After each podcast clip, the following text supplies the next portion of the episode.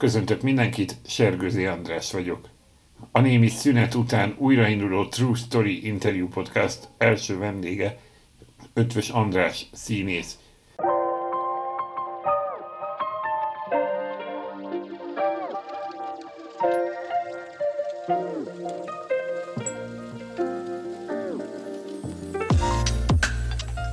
Sosem akart színész lenni, sokkal inkább pap, tanár vagy vadászpilóta.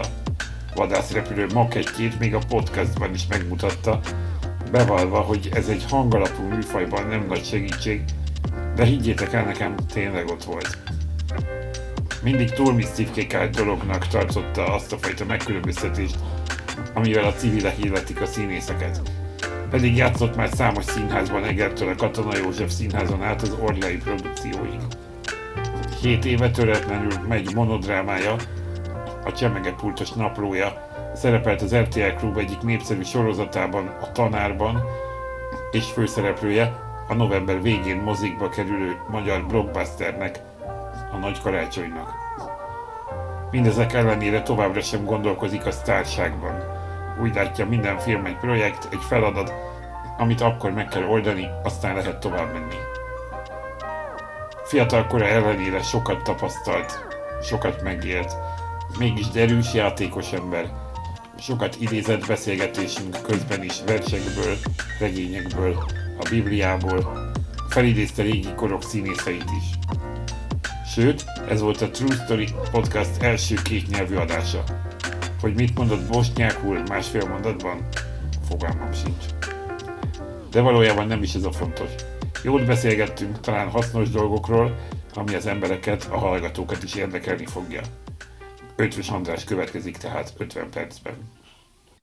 Többször lehetett olvasni arról, hogy te nem feltétlenül készültél színésznek, sokkal inkább vadászpilótának, de gondolom, hogy azért gyerekként nem ez volt a hobbit. Tehát, hogy hogyan teltek a gyerek évek, amikor nem azon gondolkoztál, hogy vadászpilóta leszel. Én is köszönöm a lehetőséget, vagy a meghívást ebbe a beszélgetésbe. Hát a gyerekévek azok úgy teltek, hogy ez természetesen egy podcast, de én most megmutatom neked, hogy a laptop mellett itt van egy mig huszonegyes Matchbox.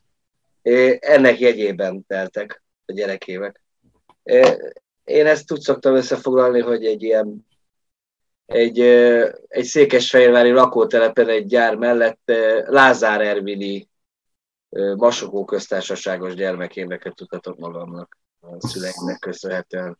De viszonylag jól ilyen repülőgép matchboxok mellett. Ö, igen. Milyen volt az... Mi, mi, volt-e valamilyen ö, kapcsolatod a filmmel?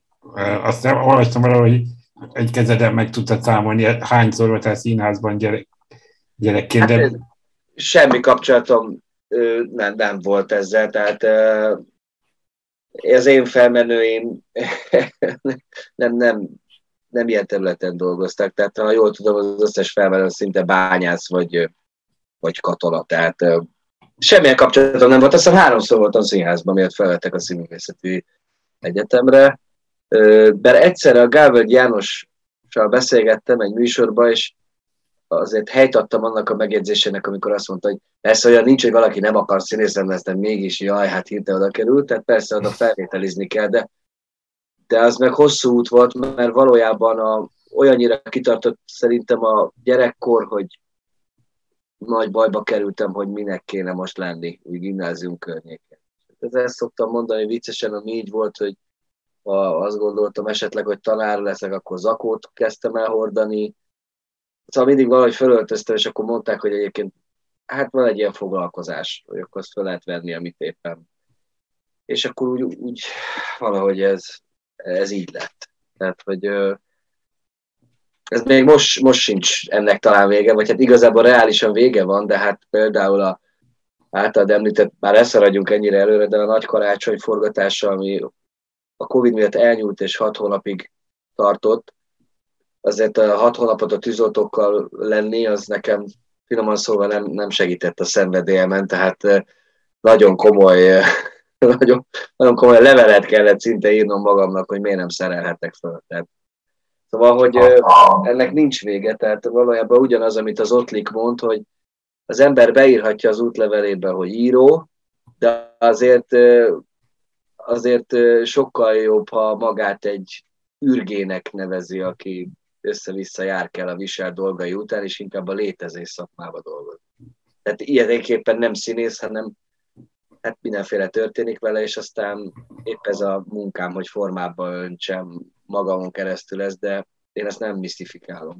Vagy inkább innen közelítem meg, hogy nem színész vagyok, vagy nem tudom mi, hanem egy űrge, aki most belekeveredett épp ebbe. A... Akinek éppen ez a feladata, hogy eljátsza, hogy tűzoltó.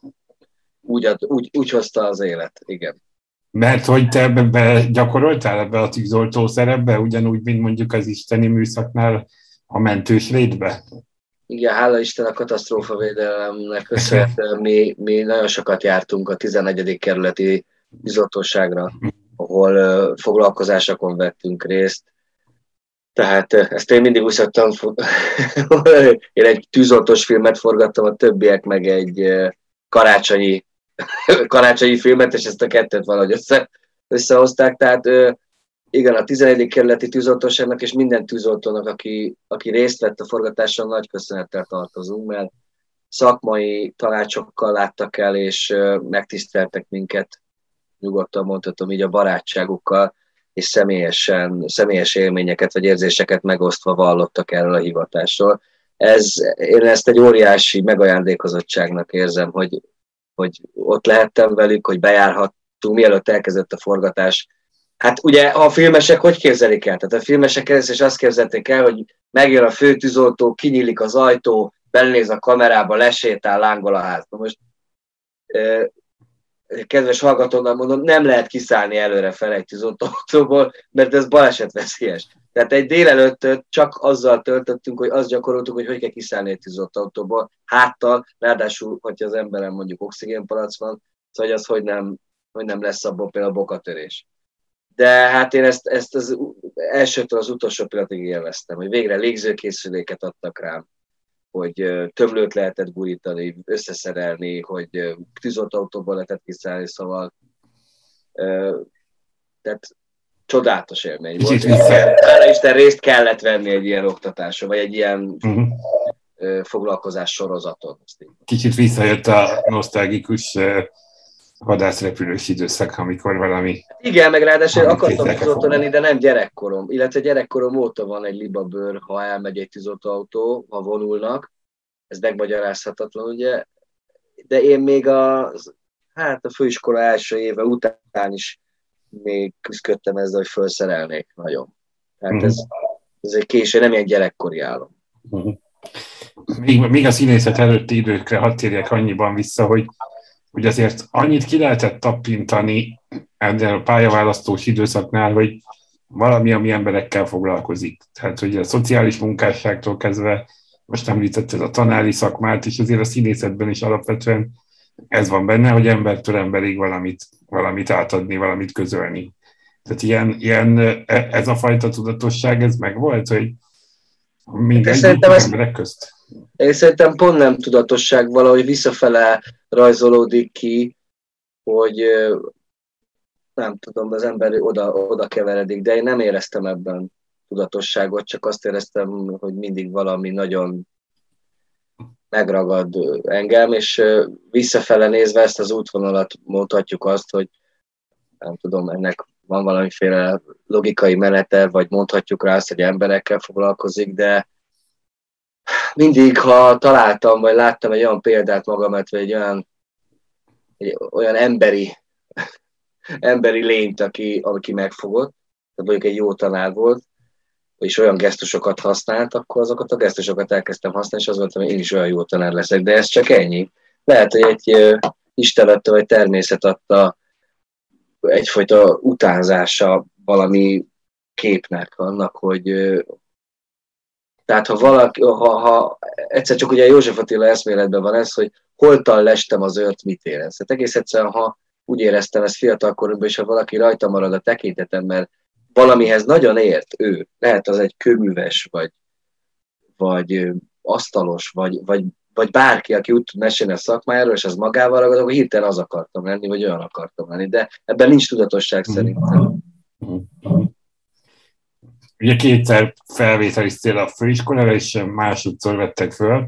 Mi történt veled a kettő között? Nem is annyira, hogy mit csináltál, hanem inkább az érdekel, hogy mi az, amiben változtál szerinted annyit, hogy másodjára felvettek. Még ha ez nem is ennyire nyilván pontszámokban mérhető dolog, ugye, mint egy normális felvételinél, vagy más felvételinél, de hogy valami azért mégiscsak változott. Biztos, és biztos amiatt, ami, ami történt. Tehát én összekötném a kettőt. Mm.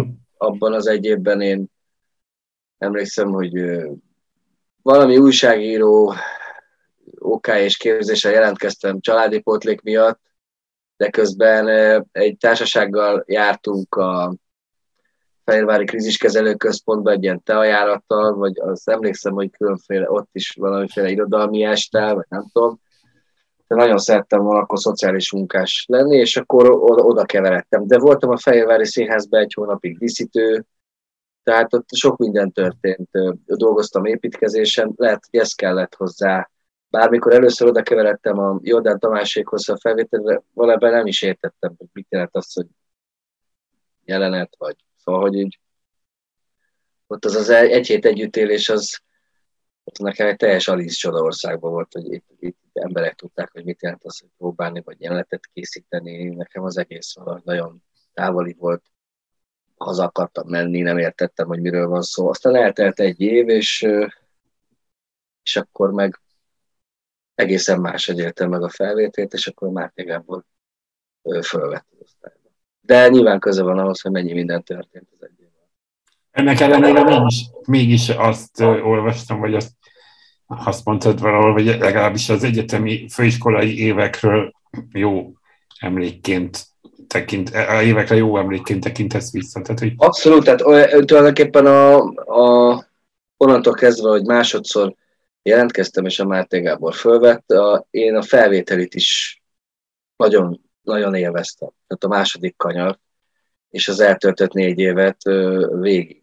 Tehát én ezt nagyon élveztem, hogy egyszer csak nagyon élveztem azokat a mondatokat, amik úgy hangoztak, hogy a színész ilyenkor azt csinálja, ezt, amit, a, amit a Gábor mondott, vagy a színész mindig magáról van, akármit játszik.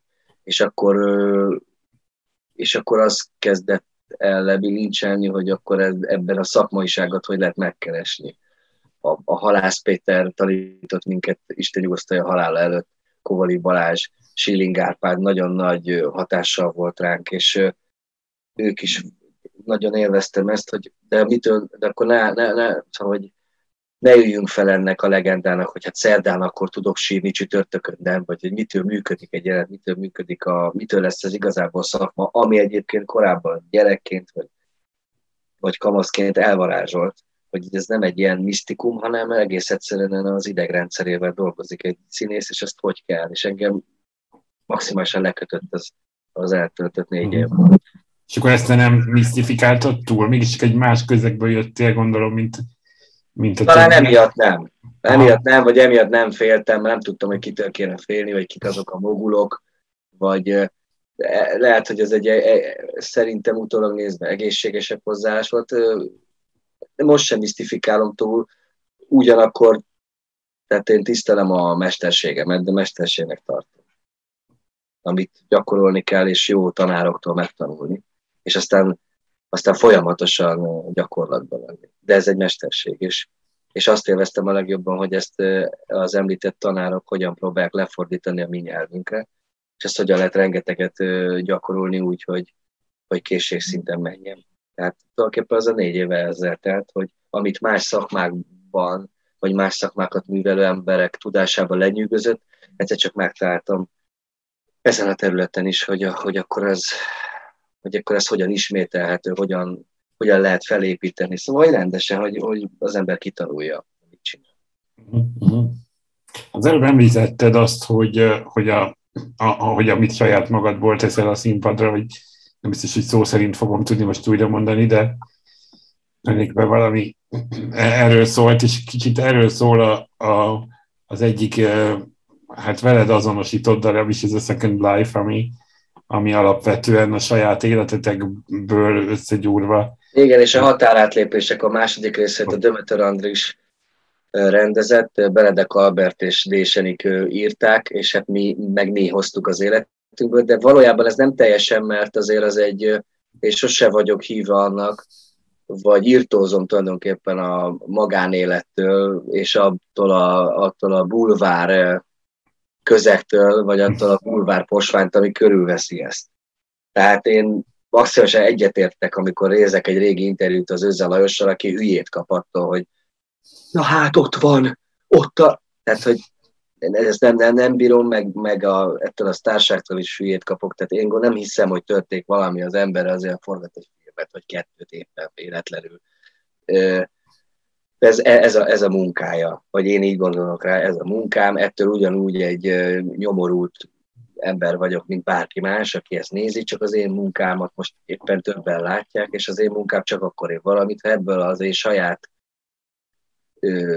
nyomorúságomból, meg vágyaimból, meg humoromból, és minden keserűségből valamit gyúrok, ami egy alakon keresztül vagyok én, de nem, nem egy az egybe. Tehát ezekben az előadásokban is, ahol saját életjeleneteket hozunk, azért meg van csavarva, és formába van öntve, tehát színházi értelemben sűrítve, nem teljesen egy az egybe az élet van föltéve, mert az tulajdonképpen valami bulvár beszélgetés lenne, ami, ami nem használ finoman szólva a nézőnek, én meg írtózom tőle. Tehát mindig csak akkor, ennek csak akkor van létjogosultsága, én úgy éltem meg, akármiről beszél az ember az életében, ha abból, é, ha abból épít valamit, vagy tudunk létrehozni egy formán keresztül valami olyat, amire az ember, ha nézi, azt mondja, hogy na hát ez, ez pont, ez, ez velem is van, én is ugyanebben a bajban vagyok, vagy, én, vagy, vagy ki tudja röhög már, ha néz.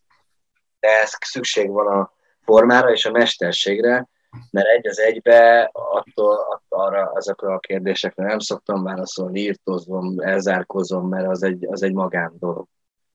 Oké, okay, de, de hogy ez a fajta magamra ismerés, ez...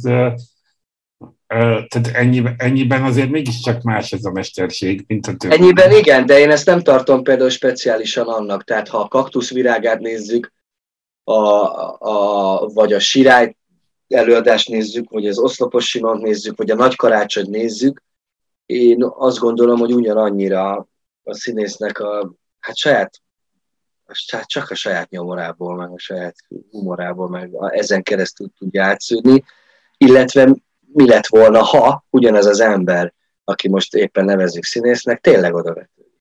De tényleg mondjuk az lesz, hogy mondjuk ő, hogy én mondjuk tűzoltó vagyok, és meg kell küzdenem akár egy téliszonyba, vagy egy nyavajával, hát az csak is, tehát az az, az ember maga. Tehát, hogy én erre mondta azt a Mártégeből, hogy a színész mindig magáról val. Uh-huh.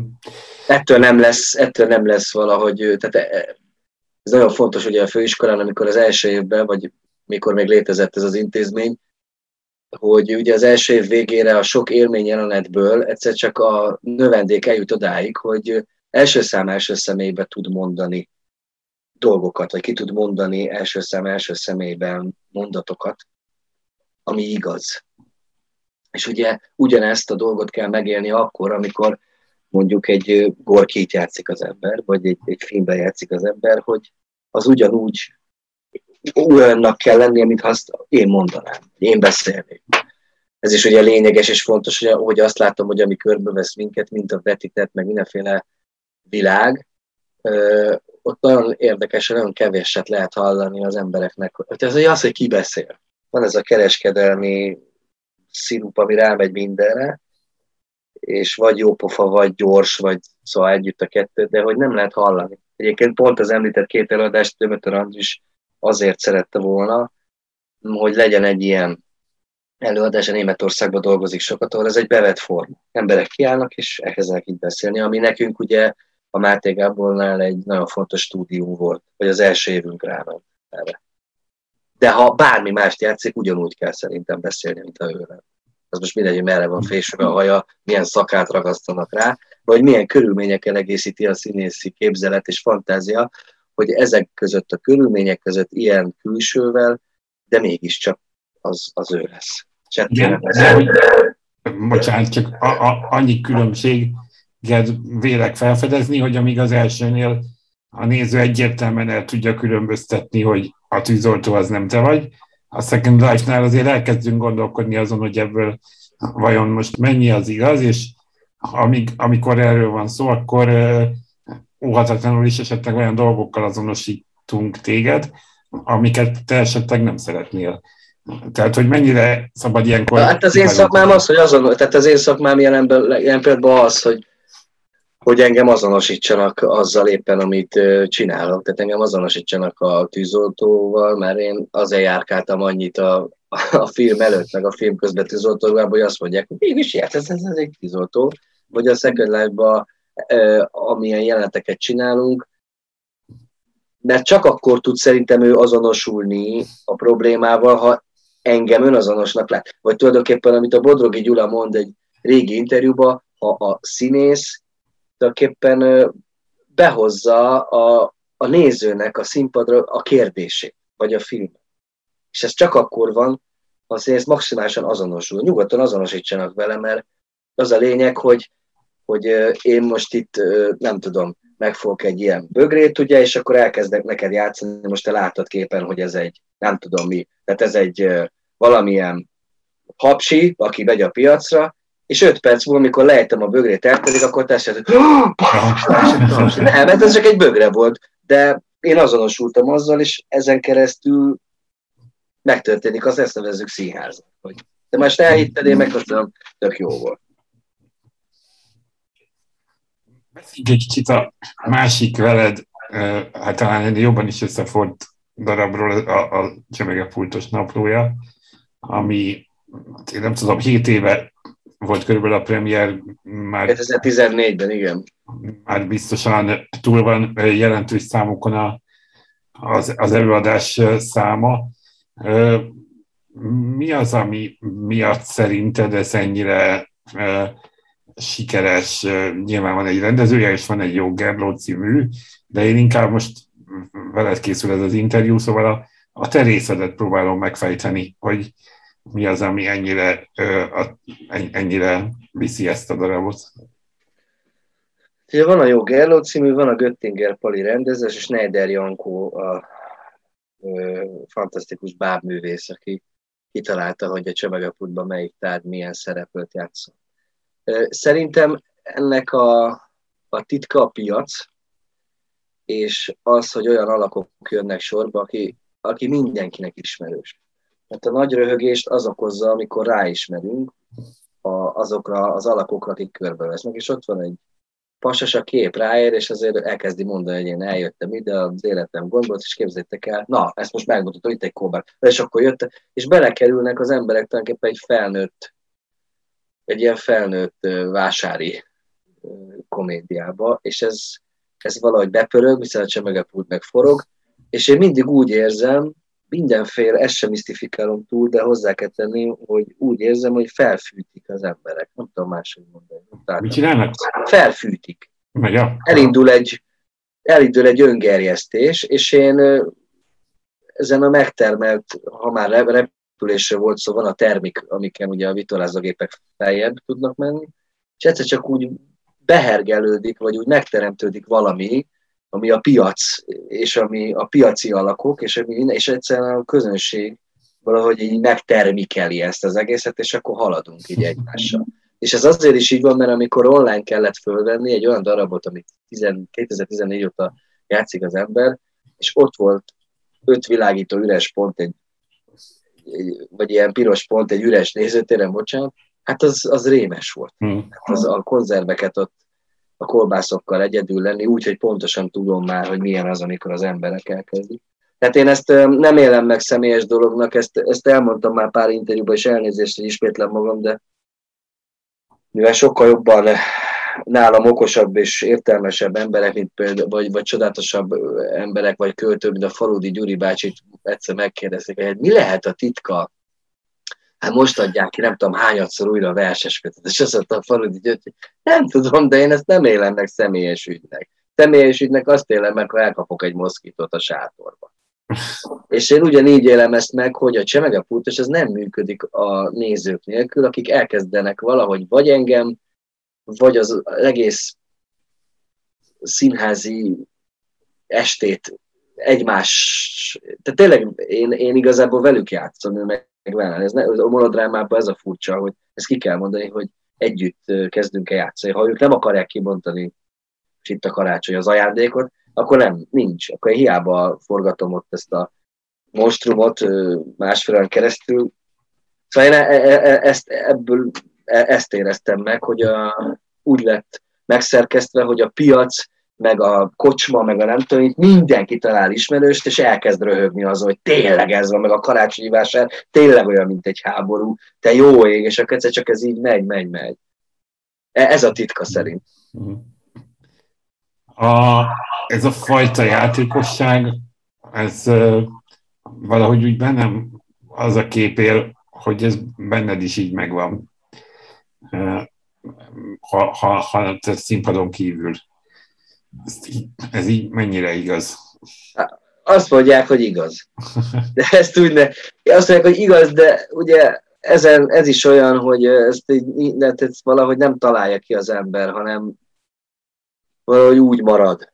Tehát ezért nem tudom ezt így um, személyesen, tehát mindig a Pál apostol szavai jutnak ilyenkor eszembe, mit van, amit nem kaptál, se kaptad, miért dicsekszel vele? Tehát igen, ez van, és ha ez jó helyre tud menni, ez a dolog, hogy nem a körülöttem lévők agyára megyek ezzel, hanem tulajdonképpen emberek még jól is érzik magukat, és én ezért mondjuk kapok fizetést, akkor ez a legjobb hely, mert ők jól érzik magukat, én úgyis ezt csinálnám, és akkor ez a legjobb hely erre, hogy itt ez valahogy összetalálkozzanak.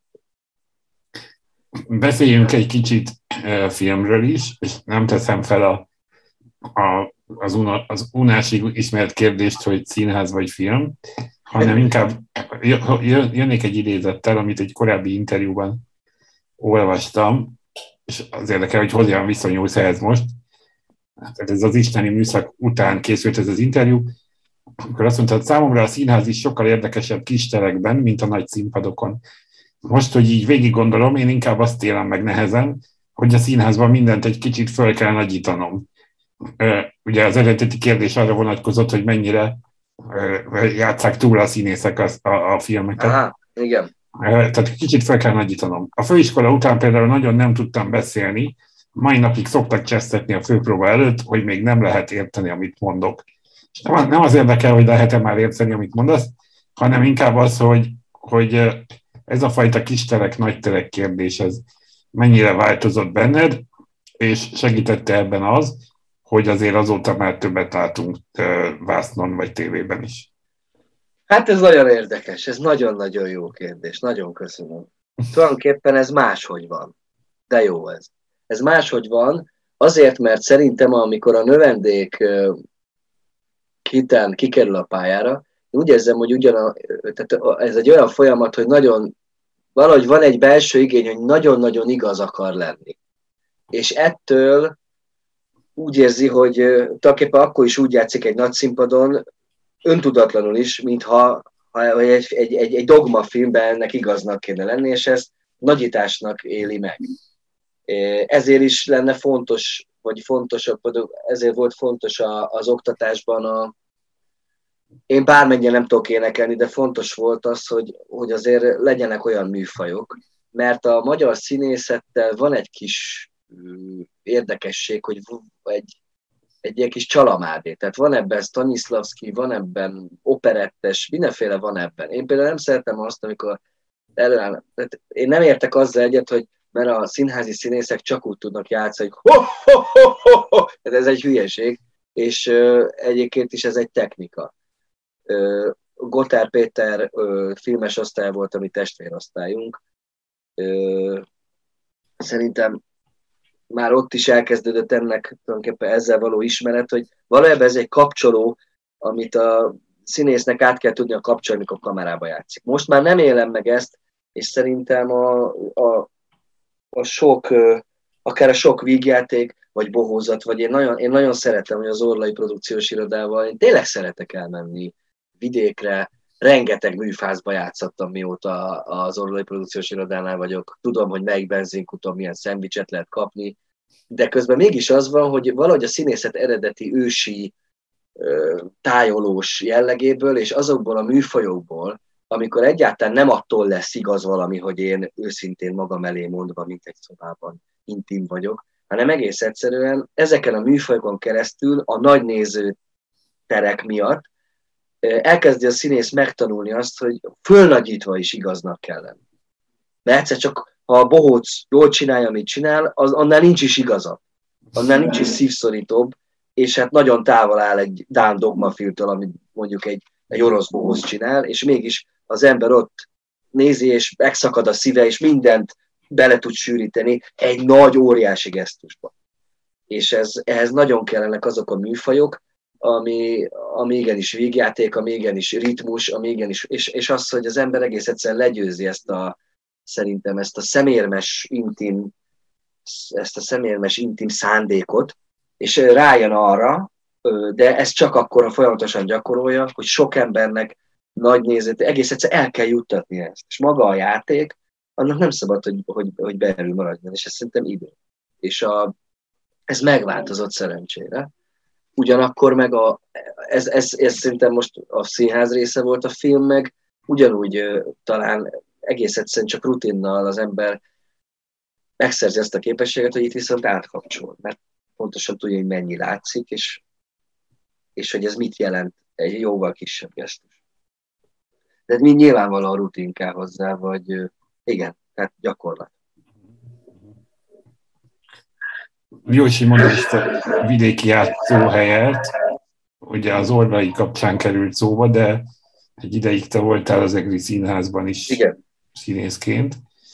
Miben írnád be másnak egy egri színház meg egy katona közötti pro és kontra?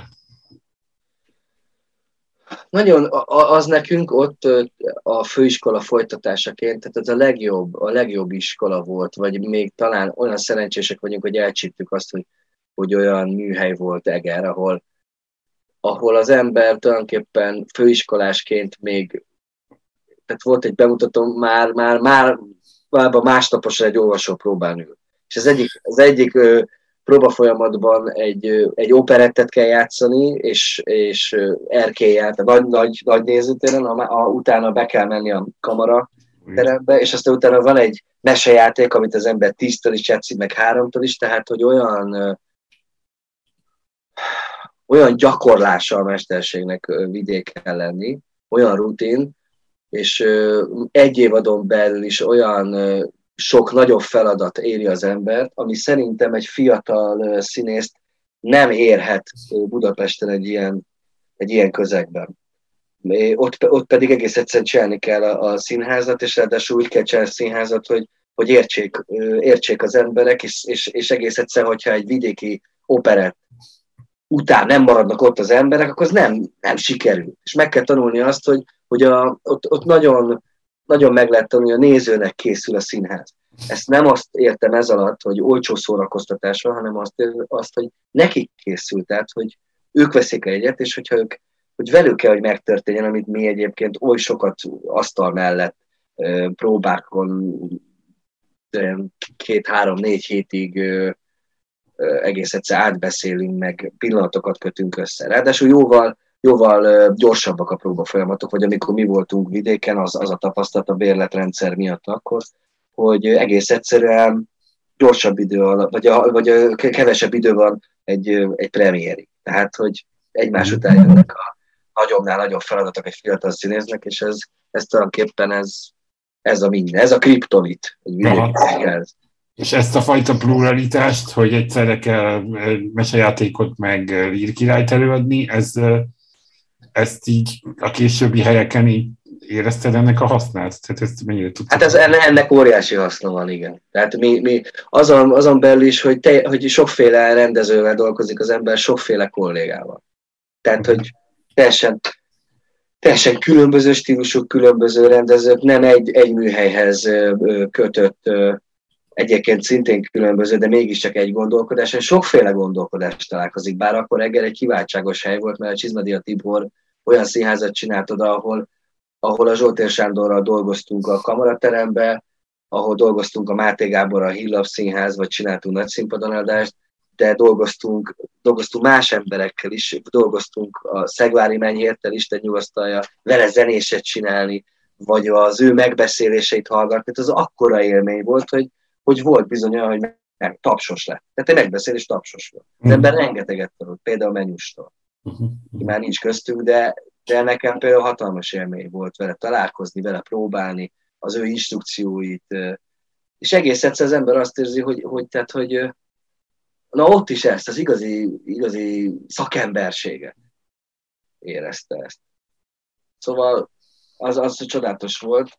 Most meg a vidék az úgy jön ebbe, hogy, hogy tulajdonképpen sok helyen, sok szín, sok, sokféle helyen, sokféle színpadon, sokféle közegnek megérezni azt színészként, hogy, hogy, hogy ma este mi, mi az, ami, hogy ők merre mennek. Hogy ők mi az, amit itt jobban vesznek, ott meg kevésbé. Szóval ez, ez egy olyan tréninget biztosít, ami, ami szerintem nagyon, én nagyon-nagyon élvezem. Tényleg szeretem, mert más típusú kihívás elé állítja a csapatot, színészt. Sokféle helyen, sokféle embernek kell játszani. Nem mindig ugyanazon a helyen, egy adott közönség. Amivel nincs semmi baj, én csak mondom, hogy én az előnyeit színészként így, vagy ezeket mondtam el, ezt tapasztalom. Egy, egy témával hadd zárjuk ezt a színházas blokkot, ugye többször is erről szó volt, amikor te ott hagytad a Katonát, akkor is sem titkoltad, úgyhogy ezt mondhatom én is, hogy anyagi okok miatt, ami bennem két kérdést vett fel, hogy hogy, hogy nem lett, lehet, hogy volt, csak én nem figyeltem eléggé, bár kellett volna ebből ügy, hogy, hogy az ország vezető színházában egy színész elmegy azért, mert máshol többet kereshet egyrészt, vagy, vagy, vagy nem keresi meg azt, így pontos, nem keresi meg azt, amit, ami kell a megélhetéshez. A másik kérdés pedig az, hogy ezek szerint van, van, van különbség országon belül olyan szinten, hogy, hogy ez szempont legyen. Ez nyilvánvaló, hogy, hogy egy magánszínház, vagy én úgy értem, én ezt a, akkor már megvolt a Csemegepultos, és, az, és akkor a Tibor pont tulajdonképpen akkor kezdett egy csapatot építeni, amivel pont beletrafált, mert szinte egyszerre vontunk föl az ország különböző színházaiba az EGRI csapat. Tehát ez hihetetlen volt, hogy ez így történik, hogy akkor a Mészáros Máté, János Zsuzsa, Súf kilenc, így egyszer csak újra találkozik. Az egyébként Máté Gáboros, hogy úgy mondjam, közeg. Ö, és azt éreztem, hogy tulajdonképpen az, az egyedüli hely, ahol, ahol, tehát itt hangsúlyozom, vagy hogy nézzük, ezt jól értsék, hogy ö, általában azt gondolják, hogy na, a színészek azok egyrészt de keveset dolgoznak, híresek, és baromi sokat keresnek. Ez, ez, ne, ez nem így van. És,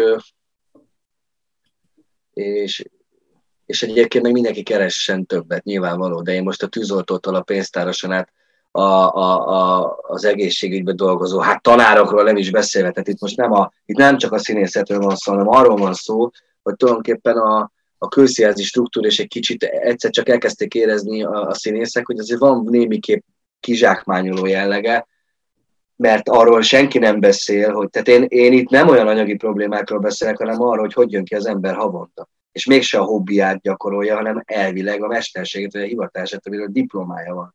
És ha összemérjük egy ügyvéddel, vagy nem tudom mivel, ugye az okok abban is keresendők, amikor egyszer csak a politika már nagyon régóta beszivárgott, és szétverte ezt az egész szakmát, és elkezdte teljesítményre hergelni azokat a színházakat, amik egyébként, a, amik egyébként nem Tehát nem, a működésüket nem szabadna függővé tenni attól, hogy most hány jegyet ad el. Mert szükség van arra, hogy gorkét játszunk, meg, meg ezekre a dolgokra. De, de tény, hogy sok baj van ezzel az egész szakmával, és, és akik szabadúszóak, és mondjuk az én kortársaim egyértelműen úgy érzik, hogy nem, nem, nem akarnak egy helyhez tartozni, mert nem, nem lehet abból, nem lehet abból kijönni. És egy tényleg arról az, hogy nézd, a hallgató, tehát mondom, hogy se jogsim, se, nincsenek nekem, nincsenek ilyen vágyai, még autóm sincs. Tehát én, nem ez a kérdés, hanem az, hogy az ember agyérgörcsöt kap-e hónap végén, vagy nem. Én akkor úgy láttam, hogy például az Orlai Produkciós Iroda, vagy az Orlai Tibor, mondjuk ki, szinte az egyik egyetlen ember, akinél azt érzi a színész, hogy abból, hogy ellátja a munkáját, és megcsinálja a színházi, a színházi munkát, abból tulajdonképpen azért le tud vásárolni a családjának egész hónapban. Szóval ezért ez egy komoly dolog, ráadásul úgy, hogy én, én, ez nem dubba, én tényleg nagyon szerettem a kollégáimat a Katonába, és, és ők megértették ezt, mint ahogy a Márty Gábor is megértette. Tehát egész egyszerűen nyilván a Katona is egy olyan helyzetben van, hogy folyamatosan, hát ők aztán tényleg küzdenek állandóan. Tehát az életben maradás. Szóval, hogy ez nagyon összetett. Nem tudom, hány podcastot tenne ki, ha például Mészáros Mártival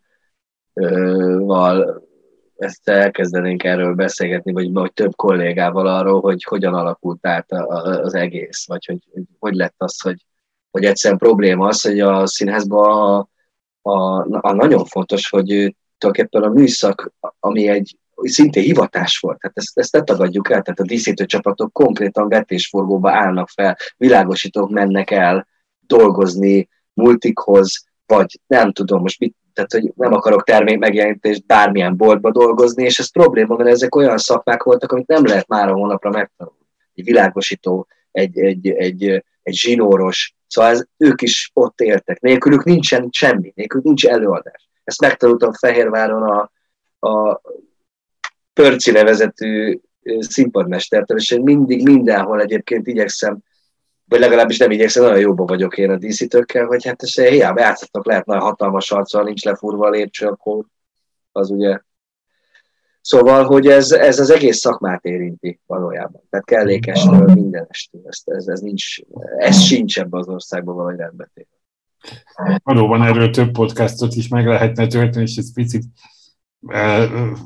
aggódva is mondhatom, hogy most a színházi blokkunk utolsó kérdéséként ez ennél nagyobb teret foglal, de azért térjünk át a filmekre, ha szabad. Tudsz-e még bosnyákul? Én nem tudtam bosnyákul, én csak azokat a, azokat a mondatokat igyekeztem valahogy beleverni a fejembe. Az, azok, a monda, azok a mondatok? Elé eszem, ovdje, pojelotto, tego govana samo da ti mogu pomoći. Például ez, ez világos.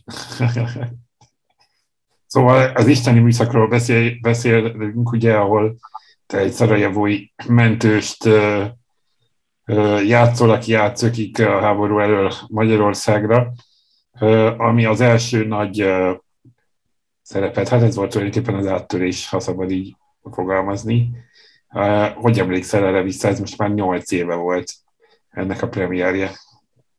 Hát az isteni műszak egy olyan kaland volt és szerelem munka, mind a, a, az, hogy próbálhattunk egy, egy mentőautóba előtte való nyáron, hogy, hogy tényleg meg kell tanulni ezen a nyelven a telefonbeszélgetéseket, maga a történet, a, a Márkkal, tehát Bodzsár Márkkal a rendezővel, Rejk Danival az operatőrrel, tulajdonképpen az is egy az is egy olyan szerelem munka volt, mint ami, ami mondjuk a Nagykarácsony stábjával. Szóval, hogy az egész, ott is az egész stábbal az, hogy negyvenkét éjszaka forgott télen, hogy rengeteg, rengeteg, még olyan filmeket is néztem, amiket nem is értettem, mert szerbül voltak, de lehetőséget adott, hogy nagyon elmélyüljek elmélyű, a délszláv háború. Mm. Volt, van is itt egy, egy kötetem, ami a szarajevói Ö, akkori költőknek a verse. Az, hogy Kőbányai Jánosnak van egy szarajevói jelentéskönyve, amiben tudósított, tehát amikor mindenki próbált kiszökni, ő beköltözött Szarajevóba.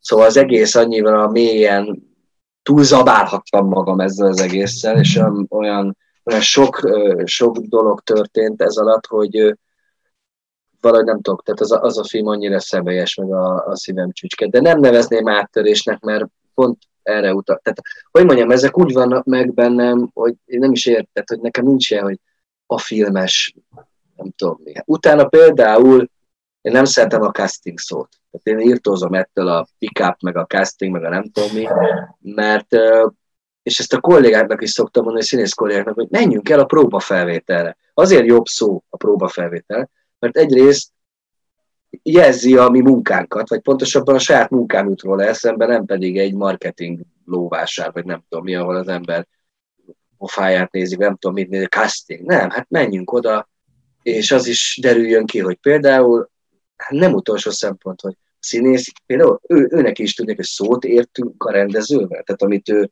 zöldnek mond, az, azt én is zöldnek értem, hogy szerintem azért sok mindenki idő egy próbafelvétel, és próbálunk, hiszen olyan ezernyi megoldás van egy jelenetre, amiből a rendező is például megtudja egy próbafelvételen, hogy egy forgatáson kivel akar háborúba menni.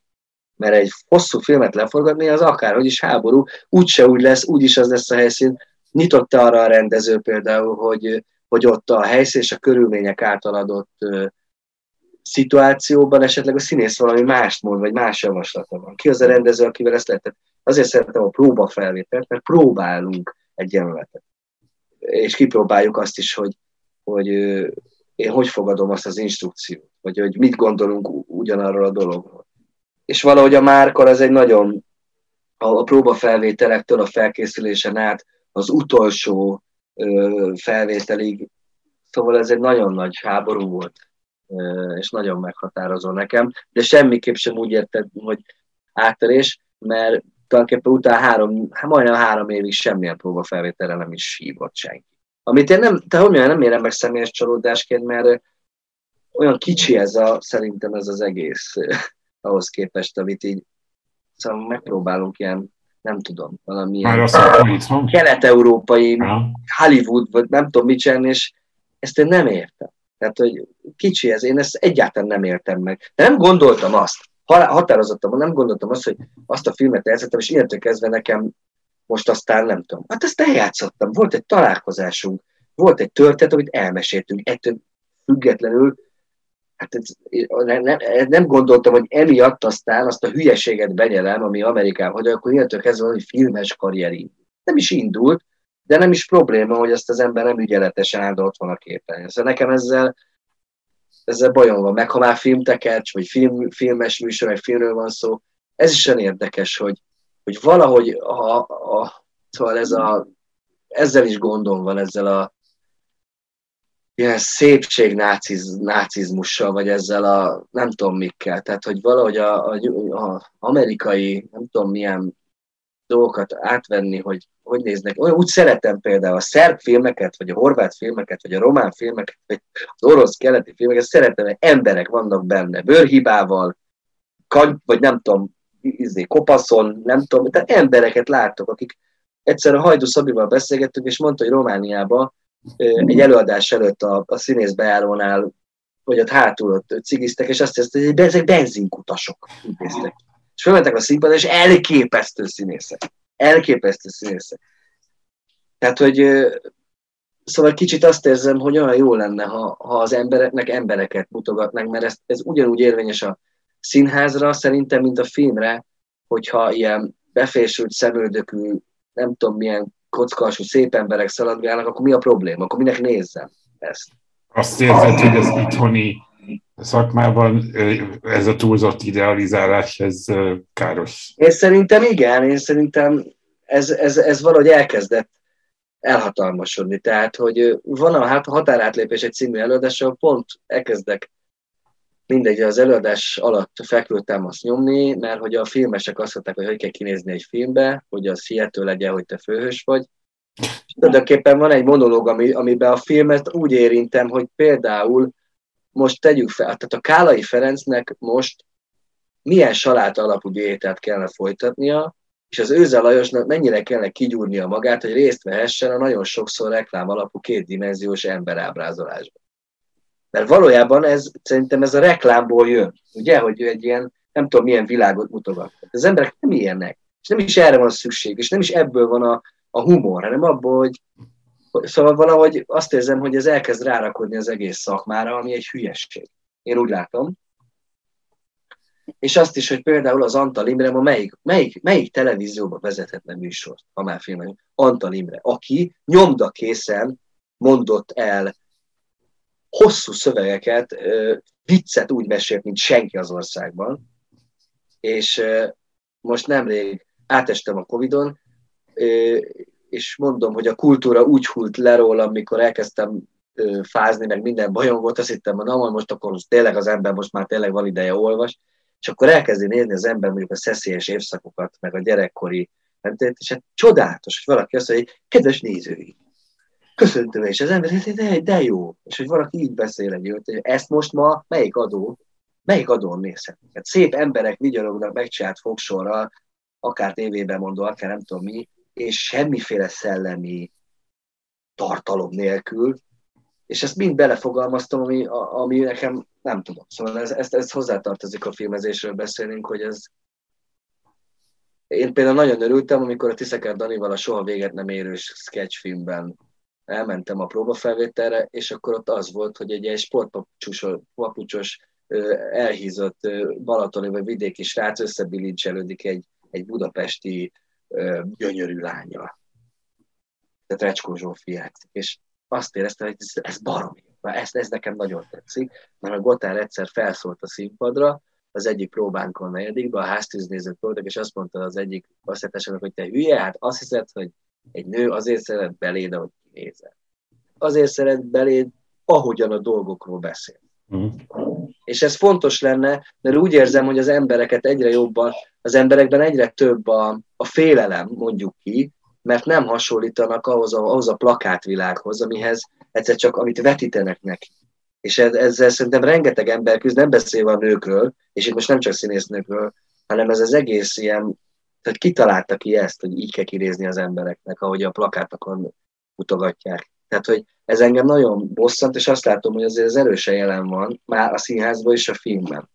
Mindenkinek ilyen, nem tudom, tehát ilyen cuppantott, vákumos, ilyen nem tudom, milyen biorobotnak kéne lenni. Szóval egy ilyen hihetetlen légszomjat láttak ebbe a hatalmas fitness kultúrába, amit ki kell tölteni.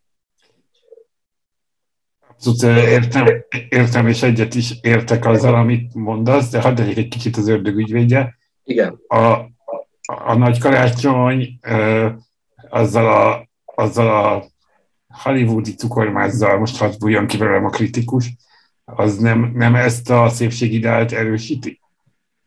Hát mivel egy ilyen krumplifejű tűzoltó a főhős, ez, ez, ez talán ki van véve. A te szereplőd.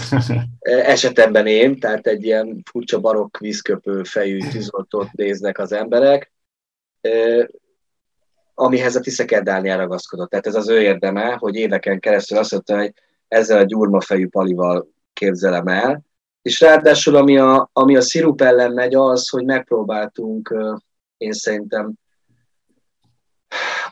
ahhoz képest, hogy ez vállaltan egy, egy karácsonyi, mézes karácsos film. Tehát ezt tudni kell, hogy az alapvállalás is ez volt. Nekem volt ez egy tűzoltós film, csak ezt viccből mondom. De hogy a, ami, a, ami a tériszont, vagy egy, vagy egy ilyen fajta már korábban említett emberi nyomorúságot illet, azt megpróbáltuk viszont teljesen reálisan, hitelesen ennek az összes nyűgével ábrázolni.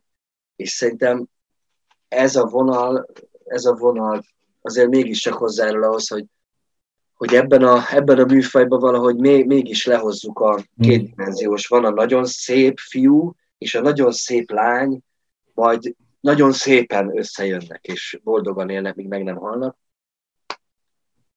Én szerintem erre garancia az a csehszlovák gyurmafej, ami nekem van, garancia az, ahogy szerintem egyébként a kollégáim játszanak.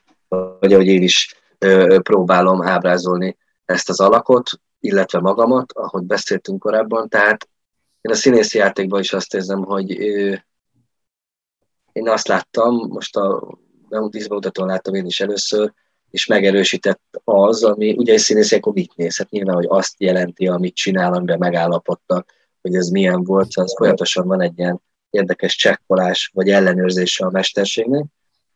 De az összes kollégámról azt érzem, hogy uh, itt egyáltalán nem uh, hókamóka széjátszás van, hanem szerintem nagyon, én úgy látom, hogy nagyon, nagyon jól játszanak a kollégáim hitelesen, ami, ami ezen a műfajon belül aztán tulajdonképpen ellensúlyozza, hogy ne legyen ez a nagyon szirupos karácsonyi film. Vagy én, én szerintem erre van egy erős kísérlet, és én személy szerint úgy éreztem, hogy ez siker.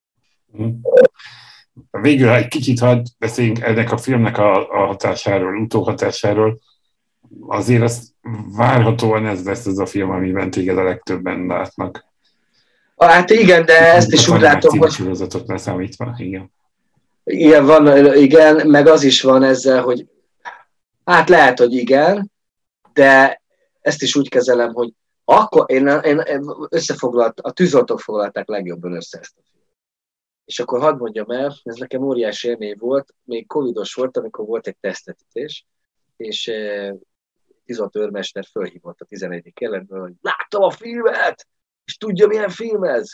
Ötvös úr, olyan film, hogy huszonhatodikán zokniba, pizsomába megpuszilod az asszonyt a kanapén. Ez olyan.